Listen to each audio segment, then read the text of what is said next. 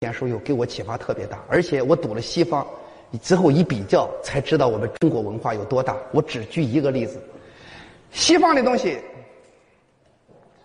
这个西方的东西啊，我给大家说一下。呃，我举一点，比如他的宗教有一个说法，你们知道宗教什么说法呢？天堂还有什么？地狱、天使还有什么？魔鬼，他的东西。注意，他们柏拉图有些国外留学同同志回来，比如你读柏拉图哲学，柏拉图认为这个世界有两部分：理念的世界、现实的世界。你们读康德，康德认为此岸我们是看到的，彼岸我们是没办法认识的。此岸和彼岸，诸位，西方哲学的一个西方文化的一个很大的特点叫非此即彼，二元对立，这就是西方文化。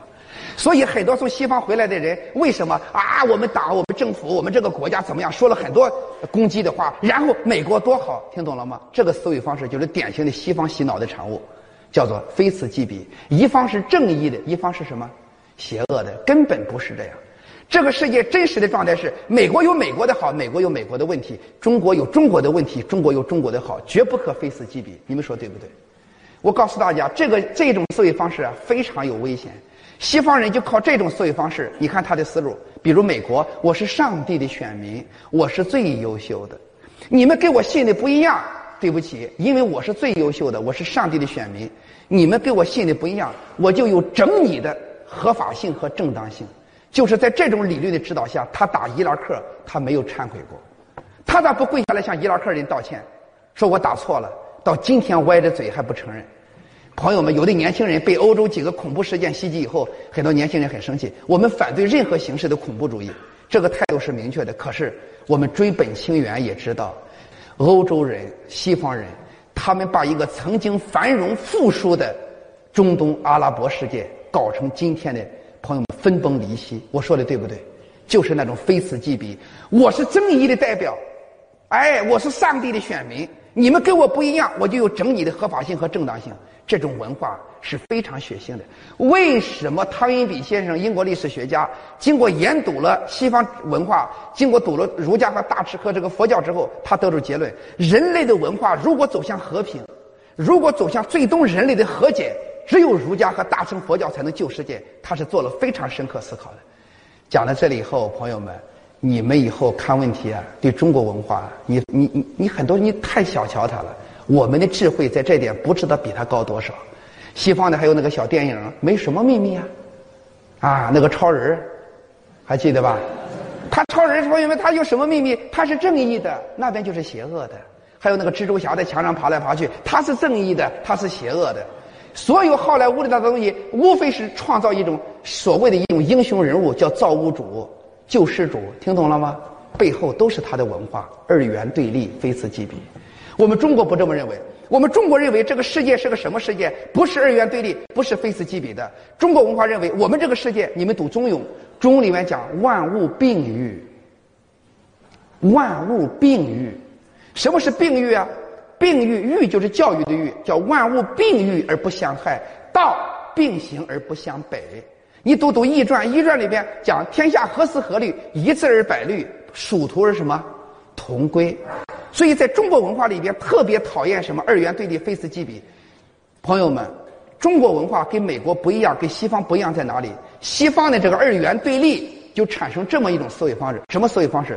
我好了，你就不能好；你好了，我就难受。所以这个美国的和这个总统候选人叫希拉里，他公开宣称：如果选我当总统，我绝不允许中国起来。我绝不允许中国挑战美国的地位。我听了以后啊，我恨不得去 跟他讨论。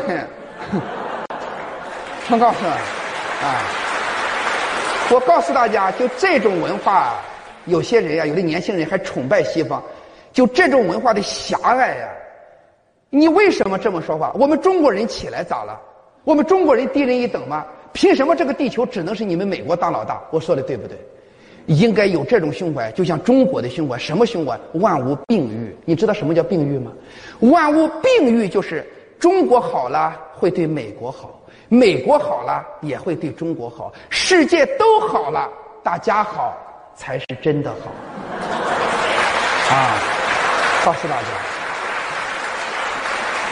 所以呀，我跟年轻人说啊，为什么说汤一米说人类历史的未来在儒家和大乘佛教？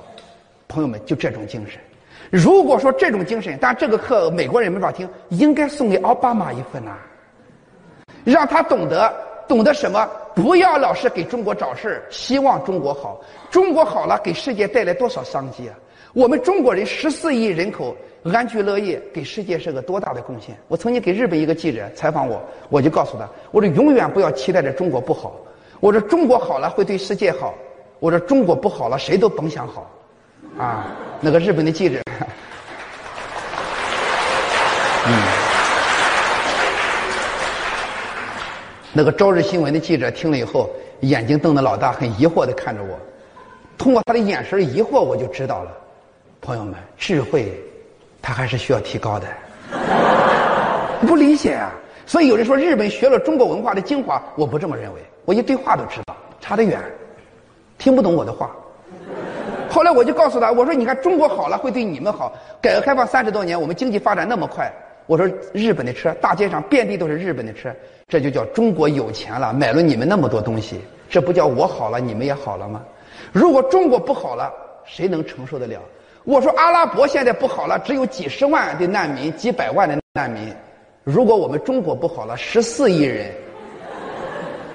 不要太多，山西人和内蒙古几千万的难民拿着锄头往北一走，西伯利亚你觉得还有吗？